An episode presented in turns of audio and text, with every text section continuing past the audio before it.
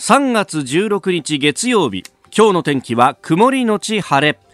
ニッポン放送飯田浩司の OK! Cozy up!。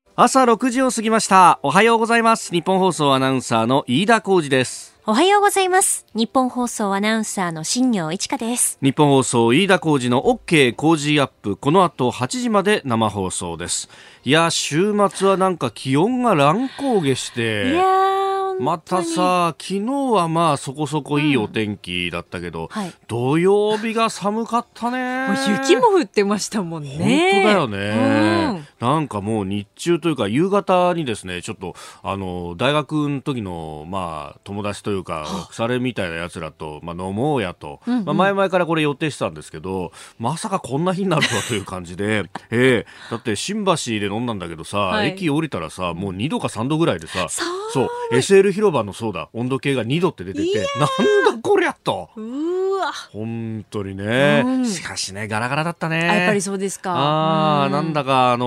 ーやっぱ、まあね、しばし飲み屋さんいっぱいあるから、はい。だから、あの、競争も激しいんだろうけど、うんん、ううん。だから、あの、店員さんがさ、結構いっぱい話しかけてきてくれてさ、うん。そうそうそうそう、結構綺麗なお姉さんだったんだけど。よかったですね。それはそれは良かったですね。うんざりすん。じゃないよ。でそんなこん。なで終わってですね、まああ寒いなと思いながら、まあ私あの、品川区とちょうど、えー大田区の境ぐらいの海沿いに住んでますんで、そうすると京浜東北線に乗って帰るわけですよ。で、そうすると田町を出て、あ、そろそろ品川に乗り換えなきゃなと思って。そしたら、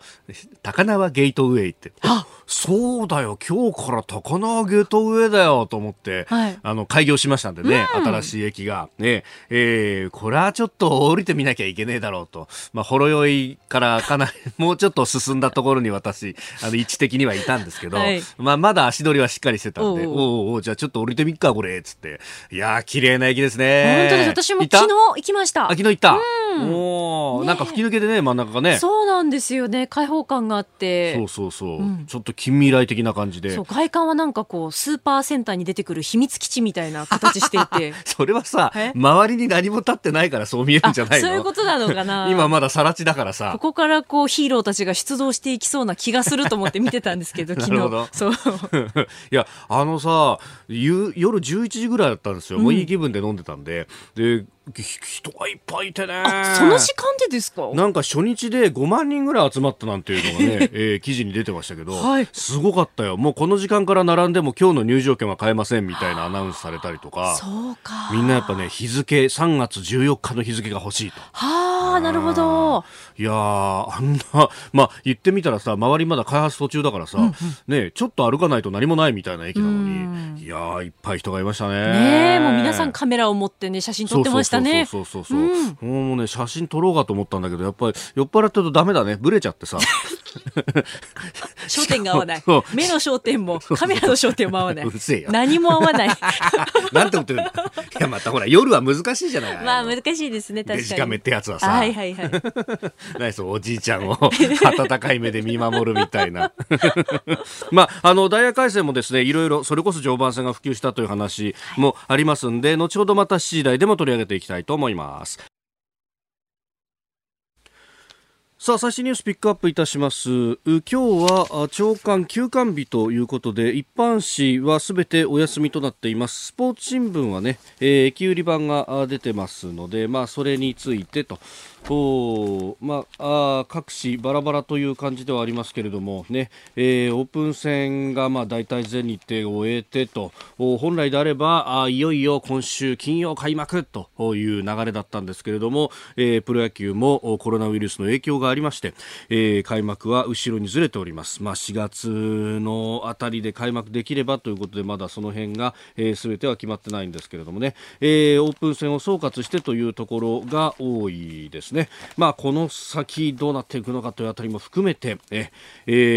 ー決まり次第またこれが話題になるんでしょう。でそんな中ですが先ほど速報入ってきました、えーアメリカの連邦準備制度理事会、えーこれはアメリカの中央銀行と呼ばれるようなものですけれども FRB が、えー15日1%の緊急利下げを決めたと発表しました、えー、主要政策金利を年0%から0.25%として事実上のゼロ金利政策を採用するということであります。あの1%程度もう一回利下げするんじゃないかということは言われていたんですけれども一方で今週ですね、えー、17日から18日で、えー、この FRB の定例の、えー、連邦公開市場委員会、えー、FOMC という、まあ、これは政策を決定する会議ですけれどもここれが予定をされていたんでそこで下げるんじゃないかと今週の半ばぐらいじゃないかと言われていたんですが、えー、現地日曜のうちにどんとこれを下げてきたと、まあ、あの先週はもう2000ドル上がって1000ドル下げてみたいなことをこう繰り返すような、もう本当ジェットコースターのような相場が続いていたので、さすがにこれは、まああ、中央銀行としても何らか手を打たないと大変なことになると。まあ、それに先立って、あの、ニューヨーク連銀が、えー、150兆円規模の資金融通を行って、まあ、短期のこれ資金が、えー、枯渇しないようにしたというようなことを先週のおしまいで、えー、発表してましたけれども、まあ、それに加えて FRB はどんどんとこう手を打ってくると、まあ、これ、あのー、アメリカはすで、えー、に金融緩和の段階から、まあ、リーマンショックの後ずっと金融緩和を続けておりましたけれども、えー、それを、まあ、オバマ政権の最後ぐらいでもうやめてで、えー、利利上げを段階的に行うという段階まで来ておりました、まあ、それをまず、えー、利下げをすることで、まあ、世の中への資金の供給をこう増やして、まあ、流動性を増やすと言いますけれども。で、えー、それって金利を下げて金利を下げると、えー、借金をしやすくなるということになりますんで、まあ、それを元手にしていろいろ投資をしたりとか設備投資だとか雇用を拡大したりとか、えー、ビジネスを拡大するってことができるだろうと。そういう環境を作るんだということなんですが、まあ、これあのーメッセージとしてのインパクトは非常に強くって、まあ、結局リーマンの時に戻るんだぞと。もうこれは平時から有事へと完全にシフトするんだぞということを、えー、内外にアピールすると。えー、まず、気持ちを変えてもらって、で、えー、その上で、えどう対処していくかと。皆さん、今はもうフェーズが違いますからねっていうことを、こう、市場に対してアピールをしたと。うん。まあ、これが市場との対話の仕方なんだろうなというふうに思うと、じゃあ日本はどうかと。まあ、後ほど7時台にも取り上げますけれども、これ、あの、総理の会見、土曜日にありました。で、その中で、まあ、経済対策の規模についてっていうのも当然記者から質問が飛ぶわけで、で、えー、これについても、まあ、具体的な規模感というものは示さずにですね、まあ、あの、大きなものをやるんだというようなことだけは言いましたけれども、まあ、経済対策は、えー今週に、えー、打ちますというようなことは言いましたけれども、まあ、それ以上の具体的な中身に乏しいと。で、伝え聞くところでは、えー、例えば今もやっているキャッシュレスのポイント還元を拡大するだとか、6月期限をもうちょっと伸ばすだとか、まあ、そういうこと、まあ、ああ、言ってみればこんなしょぼい政策で、まあ、これだって、えー、あの、コロナより前に、まあ、キャッシュレスのポイント還元、あの、やってました。で、それはなぜかって言えば、消費税で、えー、消費税を増税することで経済が落ち込んでしまうので、それを少しでもサポートするためにやるってことだったんですが、サポートできましたか？と平時で消費税を上げただけにもかかわらず、まあ、だけではないんですけれども、大きなインパクトがあるというのは、私、この番組でも何度も何度も、えー、ご説明申し上げたところですが、ね、えー消費税のインパクトすらろくにですね、えー、回避もできずに手当もできなかった政策を少し拡充したぐらいで、コロナウイルスのこの経済的な落ち込みに対して対処できるのか、舐めとんのかっていう話ですよ。そんなものでですね、焼け石に水にもならんという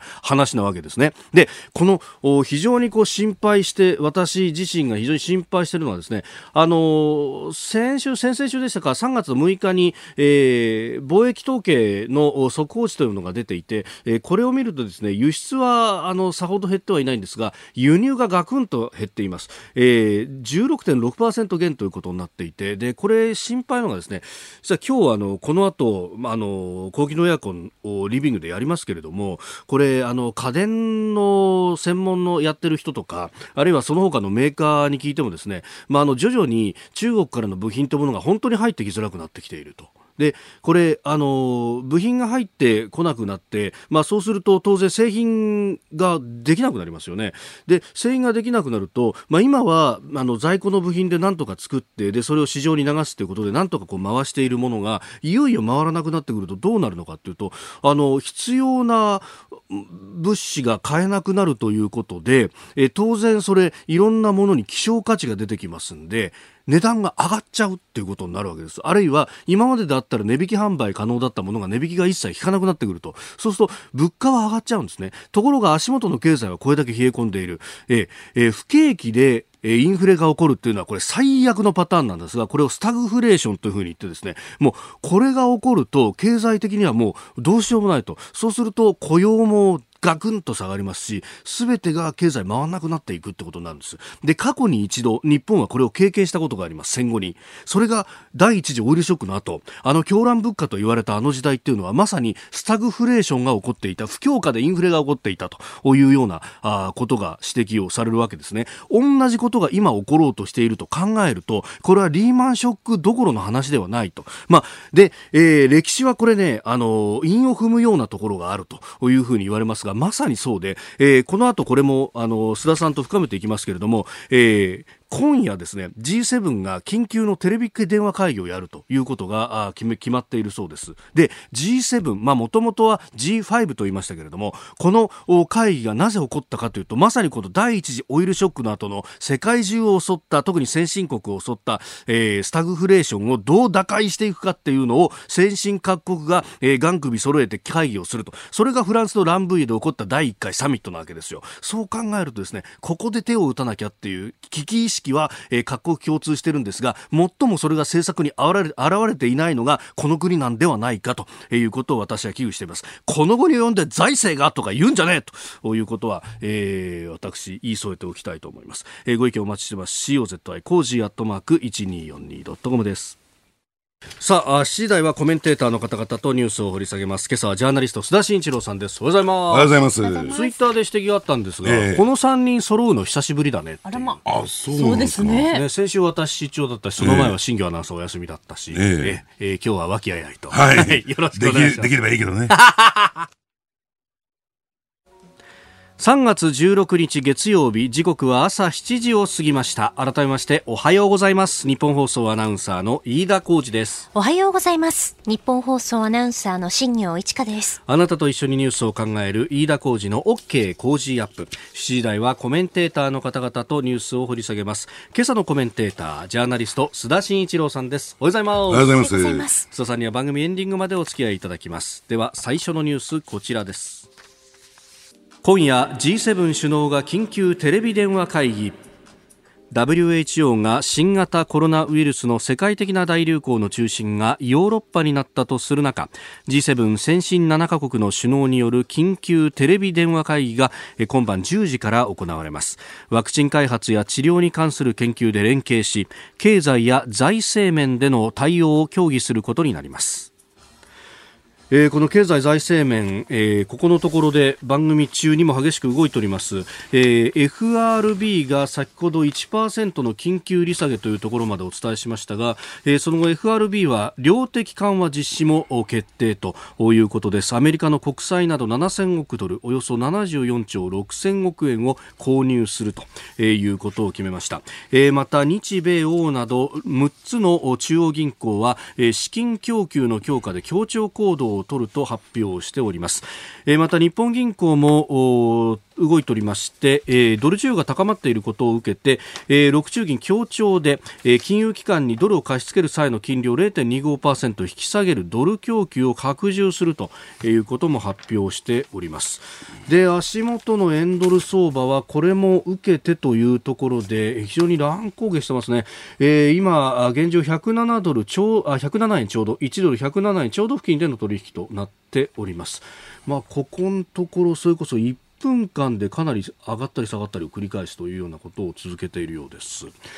ささん、まあ、この動きなどをご覧になってまずは、まあ、あのドル円で見ますとね、はい、えー、一時期あの2円ぐらい、えーまあ急まあ、円にとっては急騰というね円高方向に触れて、はい、まあ、その間あの取引がないという窓が開くという状況になってしまったわけなんですけれども、まあ、普通に考えればね、はい、えー、これだけドルが潤沢に供給されれば、えー、ドル安方向に触れて円高になるとい。うことなんですけれども、ただ全体的に見見ればね、ええ、あの単あのそういうあの狭い部分で見れば、うん、そういうことなんですけども、全体的に見ると、あの世界経済全体で、はい、えー、ドルの資金供給って言ってるんですか、じゃぶじゃぶの状況にして、うん、あの資金衝突が起こらないようにするという点では評価できると、うん、えー、トータル的には、えー、プラスに作用するということで、戻してるんだろうなと思いますけれども、はい、まあ、いずれにしましてもですね、はい、まあ、あの2つポイントあってですね、えー、1つはアメリカは動きが非常にスピーディーだなと、はい、FRB ね、で2つ目としましてはですねあのやっぱり FRB の場合は、はい、あの政策余力と言ったらいいんですか、えー、こういう危機的な状況に対してその金融政策で対応できるその余地が余白があったということ。これが一番大きいんだろうなと。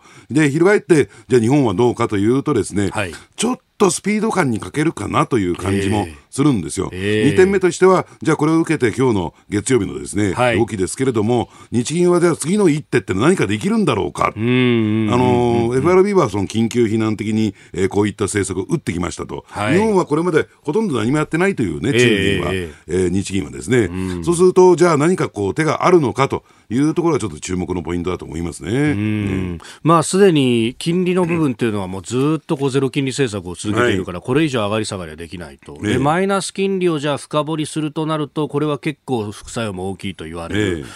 どうなんですか、そうすると、まあ、国債を買おうと思っても、市場にはないってことになるわけですかね。ねあのー、ですからそういった点で言うと、えー、もう金融政策単独ではね、はい、もう限界を迎えてるんで、えー、財政政策との連携といったらいいんですか、はい、えー、ということが、えー、必要になってくるのかなと思いますよね。あのー、ですから、どうなんでしょうね、ちょっと土曜日の段階でね、はい、この後での、えー、コーナーでも触れますけれども、えーはい、えー、総理会見が行われましたけどね、ちょっとね、具体策が何もなくてですね、え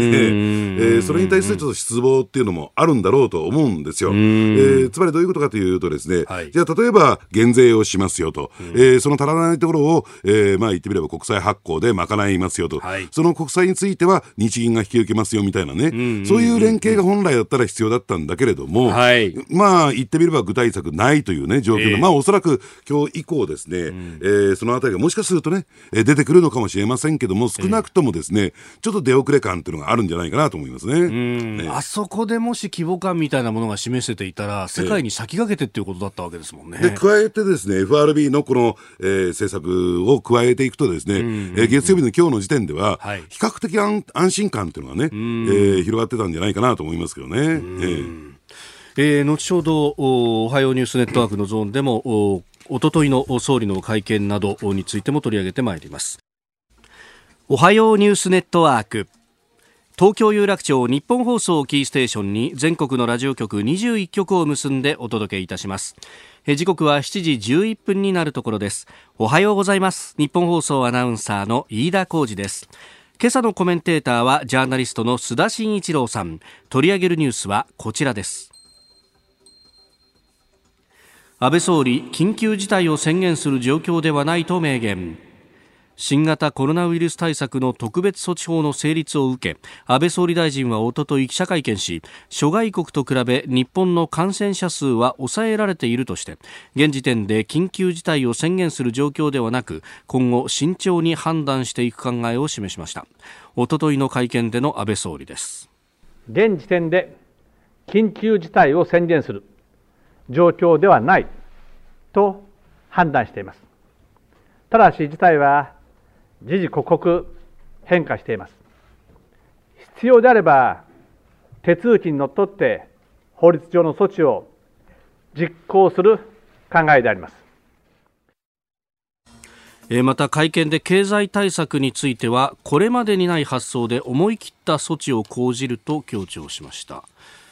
まあ、そのあたりもね、なかなかあの金額だとか、あるいはこう、どう使うというようなあたりの具体的な経済政策があまり出なかったと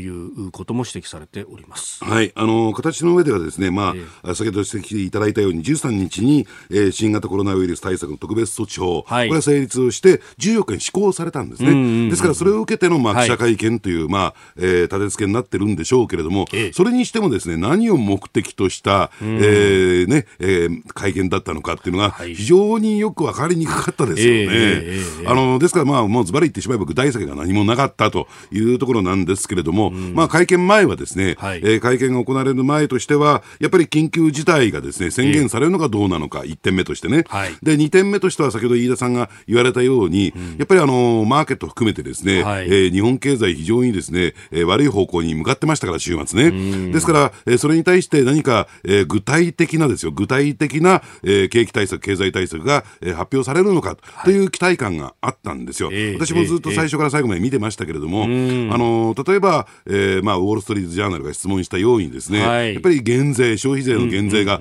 あるのかないのか、まあ、このあたりがですね一つの注目ポイントだったけれども、はい、結果的にはゼロ回答だったというね、まあ、肩透かしのような、えー、記者会見になってしまったというふうに言っていいと思いますね、これはね。まあ、そのあたり、まあ、各国は結構具体的なこう政策を中央銀行なり、あるいは、ええ。ー、トップが出してきている中で、やっぱその流れの中だと期待はしたんですけれどもね。ねだからそういった点でいうと、もしかすると今週何か具体策が出てくるのかもしれないけれども、はい、やっぱりスピード感に欠けるということが言えるんじゃないかなと、おそらくマーケットはそのあたり期待してたんですが、はい、まあそうではなかった、うん、あるいはどうなんですよ、国民の不安という点でもね、えー、不安を解消するような、えー、記者会見にはならなかったのかなと思うんです。ただね、うん、私思うんですけどね、はい、で安倍総理に、あるいは政府サイドにだけ責任があるわけじゃなくて、うん、実は先週ですね、はい、えー、アメリカでトランプ大統領の記者会見が、えー、まあ2回連続して行われたわけなんですけれども、はい、あれをずっと見ていきますとね、うん、中でも日本にとって関連があったのは、あのオリンピックの延期を言及したとい。うところで、で、本当にどういう言い方をしたのかなっていうんで、全部チェックしたんですよ。まあ、あのストレートに言ってしまうと、はい、これは私の考えだけれども、うん、えー、安倍晋三は考えてるんじゃないかと、1年延期をと、えー、まあ、勝手な思い込みだけれどもというね、はい、これはそこまでしか言及してないのかっていうんで、チェックしたんですけどね、ただその時びっくりしたのが、あの記者の質問がね、もうわいわいわいわい飛び交ってて、はい、えー、誰が一体どういう質問してるのか聞き取れないぐらいなんですよ。ですからトランプ大統領、どの質問に答えてるのかもよくわからないという状況になってるんですね、はい、まあ、こういう状況ですから、それは当然ですよ、ただ、翻って日本の記者会見はどうかというと、ですね、はい、予定調和的と言ったらいいんですか、うん、まず冒頭のですね、はい、えー、まあ、総理の発言があって、それを受けて、段取り通り、順番通りにですね、うんうん、えー、まあ、各社のえー、各社の記者が質問していくというね、ちょっとね、緊張感かけるんじゃないかなと、マスコミサイドも、と思いますけどね。えー、まあ、これ、あのまあ、コロナウイルスがこれだけ、ね、まあ、どう抑えていくかというあたり、まあ、具体的にどうするかという話と、まあ、経済との影響だとか、はい、いろんな切り口があるわけですよね、まあ、それに関して、あのー、結構、まあ、質問の中には、まあ、そこから、あのー、政権批判を繰り広げるみたいなところに、こう特化していくような質問があったりとかもして、いや今聞くのそこじゃないだろっていうふうに、まああのそういう空気が会見場にも流れたりなんかしつつやってましたけれども、ええ、まあいろんな思惑あるんでしょうけれども、ね、だから先ほど申し上げたようにね、はい、あのあえてウォール・ストリート・ジャーナルがと言ったところもそこにあってですね、はい、なぜ日本のメディアがそのあたりをきちんと聞かないのか、週末に向けてやっぱり麻生総理麻生副総理、兼財務大臣のね、はい、発言も含めてですね、え、やっぱりそのあたりが注目ポイントだったはずなんですよ。うんうん、国会でも減税のことであったりとかって出てきていて、でまあ、それについてあの真っ向から否定ではなくなってきていると、ええ、結構その態度変わってきてる感じはありますよね。ニュアンスが変わってきてるんだから、そこをもう一歩、はい、えー、踏み込んだ発言を引き出すというのが、政権批判じゃなくてね、はい、そのあたりがやっぱり、えーね、メディアというかな、記者の腕の見せ所だったんじゃないのかなと。ですから、まあ、待ち構えてたようにですね、はい、えー、まあ、あの、ね、信頼を受け、ね、ない、信頼を失った総理が、はい、えー、ここで発言しても意味がないんじゃないかみたいな、朝日新聞の、はい、えー、質問があったけれども、えー、それお前のところの長官が言ってた話じゃないかと。ね。そで、ね、それをなぞってどうするっていう話なんですよ。はいね、で、まあ、あの、なぜ全員検査しないんだとか、えー、あるいは、こう、隠蔽してるだろうみたいなところまでこう持っていく、はいはい、まあ、あの、ちょっとそういうような、えー、ツイートもあって、えー、週末に炎上したりなんかもしてましたけれども、えー、朝日新聞の記者の方がですね、えー、なんか、やっぱ、そういうこう、主張ありきみたいなふうになってしまってるんですかね、ねえ。ー、あのー、だからね、そういった意味でもね、緊張感というか、危機感と言ったらいいんですかね、やっぱり国民のね、えー、安心安全を守るためにはどうしたらいいのか、うんうんうん、やっぱりそれをきちんと国のリーダーから現地を引き出して、はい、それを報道するってこと、なぜしないのかなっていうのは、そこは不思議なんですよね。えー、何が知りたいのか、今、国民が。というところに、こっちきちんと向き合ってないんじゃないかなと思いますけどね。うんえー、では続いてもう一つこちらのニュースです。バイデン氏とサンダース氏この後テレビ討論で激突。アメリカ大統領選の民主党候補者指名争いでトップを走る中道のバイデン前副大統領と左派のサンダース上院議員が日本時間この後9時からテレビ討論会に臨み2人が直接対決します。討論会は会場に聴衆を入れずに行われ CNN テレビが生中継いたします。えー、一方でジョージア州であるとか、まあ、一部の州ではあこの指名争いの投票が延期されるだとかいうことにもなっていると、まあ、いろいろ影響は出てきてますけれども、うん、このコロナっていうものが大統領選にも作用しますか、うん、だからそういった点で言うとですね、えー、あの過去例のない、はい、えー、ね、指名選挙争いだなという感じがしますよね、うん、えー、そういった点で言うとどうなんでしょうね。今ね民主党の中で起こっていることは分断なんですよ。つまり、えーえーまあ、バイデンさんについてはですね、はい、えー、中道から保守へ向けての民主党内のね、ええ。ここが休合されました、うん、でサンダースさんについてはですね、えー、左派の部分が、えー、一本化されました、うん、ということで、その両者の激突で、はい、でまあ、批判、非難、批判の応酬をえし合ってるわけですよね、だから民主党の中でもこれ、分断が進みつつあるなと、はい、ですから、えー、これで終わった後に、うん、えー、仮にどちらかが選ばれたときにですね、ええ、ノーサイドということで、つまり、えーね、トランプさんとの、えー、大統領選挙に向けてですね民主党が一本化されるかっていうと、うん、ちょっとこの傷跡は大きすぎるんじゃないかなと、えー、思いますけどね。うん。まあ、これね、特にサンダースさんの支持者の方々は、はい、もしバイデンさんが民主党の候補になった場合に、ね投票しますかっていうと、あの半分ぐらい投票しないっていう人がいるみたいですね、うん、ちょっと特に若い人を中心にね、はい。えーまああのですから、そういった点で言うと、富裕層と言ったらいいんですか、うん、それに対する反発、批判、これをエネルギー糧としてですね、はい、サンダースさんはここまでずっと突っ走ってきた部分があるんですよ。えーえーはい、でそうすると、その象徴、つまり批判をしてきた対象の象徴っていうのが、これが、えー、バイデンさんなわけですから、バイデングループなわけですからね、はいえー、それはね、えー、投票に向かうことはできないんじゃないかなと。で、そういった意味で言うと、トランプさんの思うつぼになりつつあるかなと思いますよね。で、そしてもう一つちょっと注目なのは、はい、えー、バイデンさん、ちょっとね、うん、まあ、あえて言いますよ、うん、まだらぼけの毛があるんですよ。あ、そうですか。ええー、あのー、まあ、それが結果的に失言というか暴言につながっていくんですけれどね。はい。で、そのあたりがね、今回の、えー、まあ、テレビ討論会で出てこないって出てくるか来ないかっていうのが一つ注目でしてね、で仮にこれ、バイデンさん選ばれても、大丈夫っていうね、というところにもなりかねないんですよ。なんかあの地名間違えたりとかっていうの結構やってるっていうようなのは出てきてますね。ええ、あので加えて自分の支援者、支持者に対して、口を極めて公衆の面前で罵ってみたりとか、はい、でえー、質問に対して、とんちんかんな回答をしてみたりですね、ちょっと大丈夫ですか？みたいなね、いうところがあるんですね。いやそうするとこう不安 を持った。で一方でサンダースさんも確か一回心臓発作で倒れてね、そうなんです。両方とも、まあ、高齢ということもあってですね、はい、えー、健康上の不安を抱えているという中で、えー、えー、まああのこの人どっちかに一本化されてもねっていうねもっとちゃんとした人いなかったの？みたいなところもあるんですけれども、まあ、ここで勝負かけたんでしょうから、はい、民主党としては、えー、えー、この2人にね、えー、絞ったということで、まあ、あのそういった点で言うと、やっぱり11月のですね大統領選挙の結果が、えー、見えつつあるようになるのが、この民主党の指名ね、えー、候補選争いってことになるのかなと、えー、思いますけどね。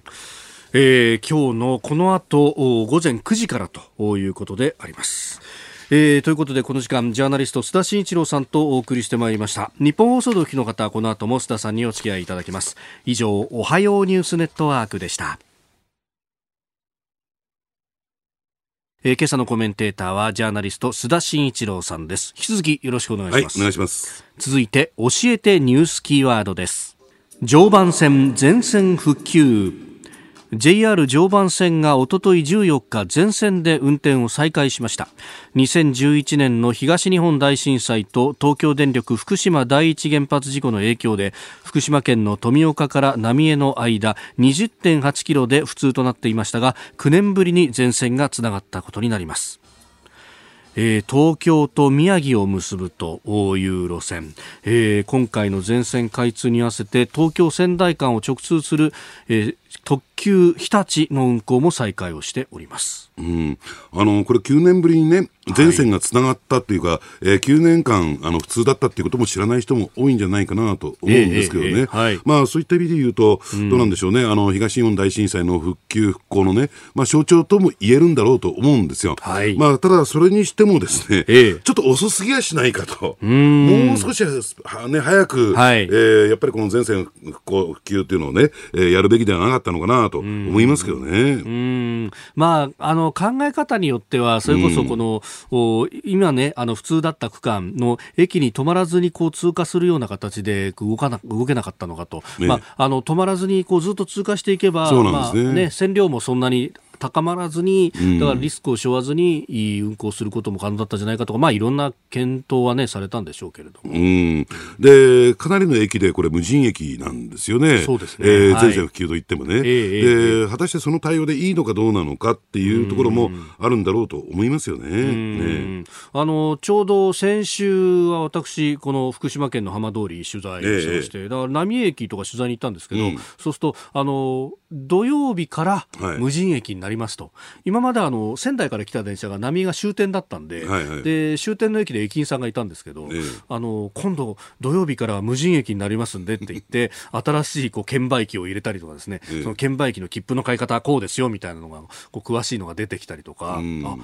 逆に言ったらこう乗る人にとっては特にお年寄りとかはちょっと不安になっちゃうかなっていうようなね、ところも見えましたね。乗降客はどうなんですか？浪江駅あたりでは。ああ、乗降客がどこまでっていうのは、ええうん、その時は、ね、まあ若干いました。若干いましたね、その時は。で、まあ、浪江から今度バス代行が出てたので、あの当時は。で、あの、それに乗っていく人っていうのも、まあ、昼間だったんで、そんなにすごい多いというわけじゃなかったんですけど、ただこれもですね、ちょっと一部普通になってるとですね、はい、やっぱり利用客って減っていくんですよ。まあ、やっぱりこのインフラっていうのは全部整備されてないと、うん、なかなか利用が増えていかないっていうね、はい、えー、そういう宿命を負ったものですから、えー、これで全線開通になって、どの程度までね、うん、戻ってくるのかっていうのがちょっと期待されるところじゃないかなと思いますけどね。えー、まあこのね、あの、今まで普通区間だった大熊町の大野駅なんていうのも、ね、まあこの周りは確かにあの帰還困難区域が広がってるんですけれども、ね、あの町が新しく作る中心まではこうシャトルバスを出すと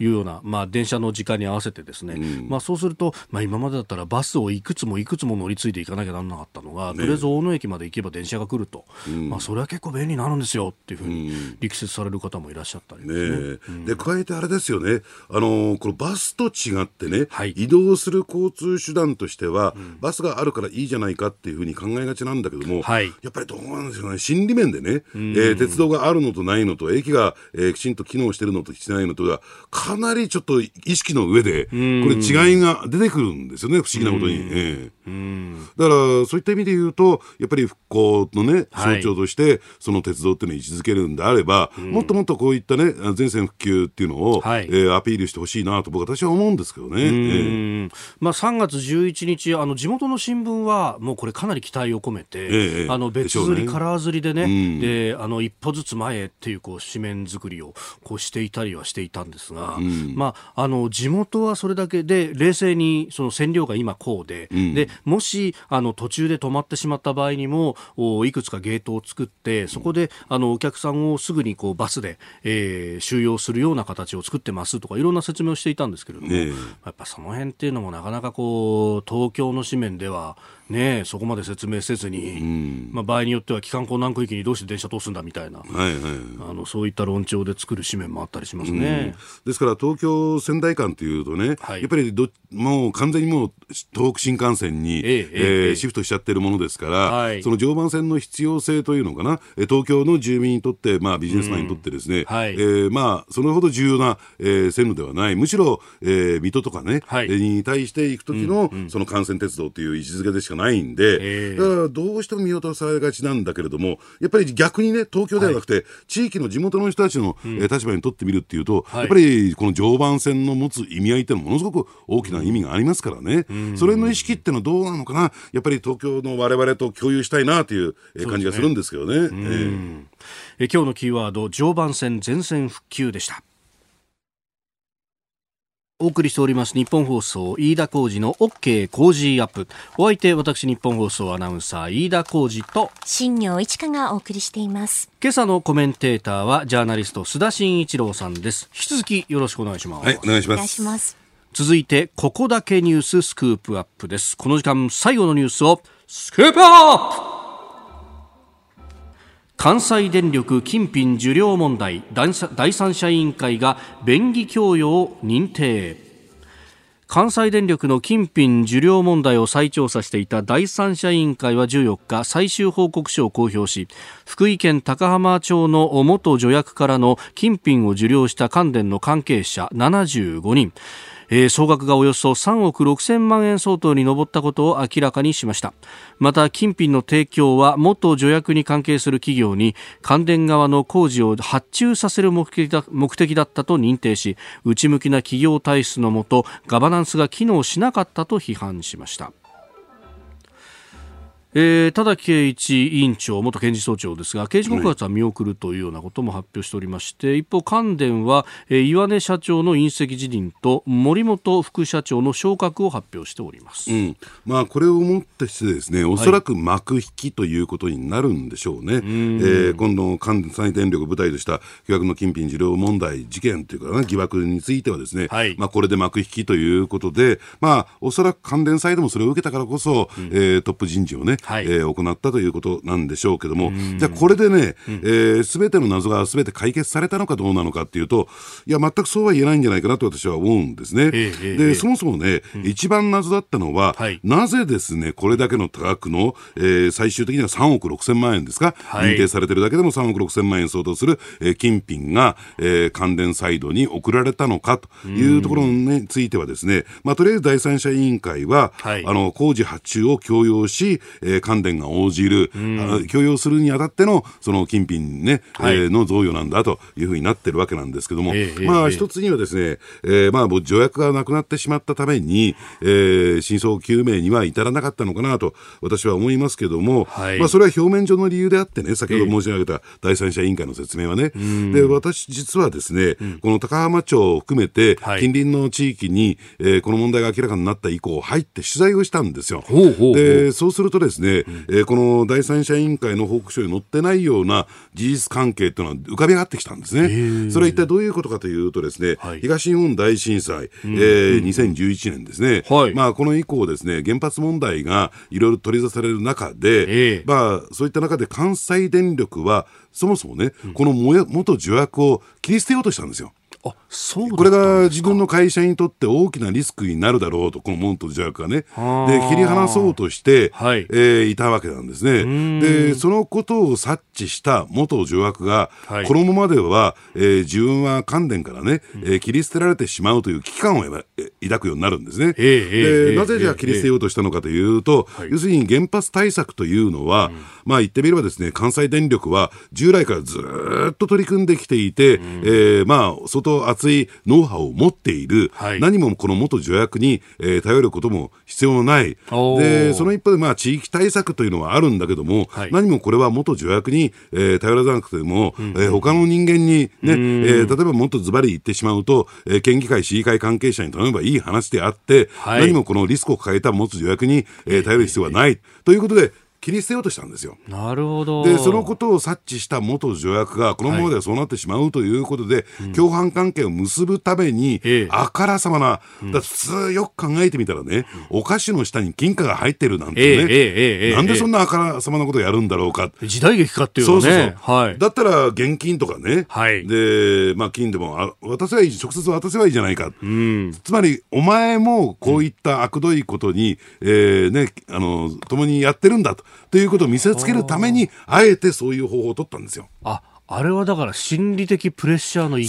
環なんですか？すええ、はあはあ。あ、それだとなんか合点がいきますね。で、ね、しかも元助役は当時は、はい、えー、まだ影響力を持ってましたから、関電サイドとしてもね、はい、えー、それを断るわけにはいかない、押し返すわけにはいかないということで、ええええずるずるとこういう関係になっていったというのが実態なんですね。あじゃあ、前々からの、そのまあ、金品の受領とかそういうものと、その震災以降、その切り捨てようとした後っていうのは、送り方もちょっと変わってきてたりする変わってるんですよ。ええ。金額もそこからドーンと上がっていきますしね。あ、それもまたあからさまに変わってるんですか、そええ。なるほど。じゃあ、新たなその仕切り役って一体誰なんだと、ええ、誰に頼もうとしたんだ、はい、それは一体、ね、どういう形で頼もうとしたんだっていうね、新たな疑惑が今度出てきちゃうんですよ。それを明らかにしちゃうと。うだからそこについては、はい、口を拭わざるを得なかった。はあ。関連サイドも。なるほど。ええ。それでもってことはあの、まあ、今回の第三者委員会はこれで、まあ、結論付けとなりますけど、ええ病巣は残ったままってことですか？だから今一体その元助役に代わるねその役割を果たしている人は一体誰なんですか？っていうねところがまだあるわけなんですよ。まあ、もっともっと巧妙になってるんですよ。はあ、うん、まあ、ある意味、これ、まあ、この先、どういう原子力行政がなされるか分かりませんけれども、ええ、まあ、地元対策っていうのをしなきゃなんないとなると、え、まあ、これはこう、ある意味のなんというか、必要悪みたいな感じで、関連としては、付き合っていかざるを得ないみたいなことになるわけですか？だから、こういったドロドロの関係じゃなくて、はい、もっともっとスマートな形になってますね、今ね。はあ、なるほどね。まあ、あのね、地元に対して、えー、まあ、その寄付をしたりとかっていうことそのものが別に悪いことではないわけで、ええ、まあ、あのそこの部分のもっと透明なお金の流れにするとかそういうようなこと、まあ、それが株主が見られるようにしてもしあれだったら株主からおかしいじゃないかっていうツッコミも来ると、うん、まあ、システムとしてはそういう形にこれから先なっていくってことなんですか、まあ、透明性があるかどうかはね。ちょっとその辺は点々点々点ですけども、まあ、いずれにしても新しいシステムに移っている、はい、移行しているということですよね。うん、ねなるほどえー、関西電力の金品受領問題、えー、これについて、えー、詳しくお話をいただきました。このコーナーも含めてポッドキャスト YouTube ラジコタイムフリーでも配信していきます。番組ホームページご覧ください。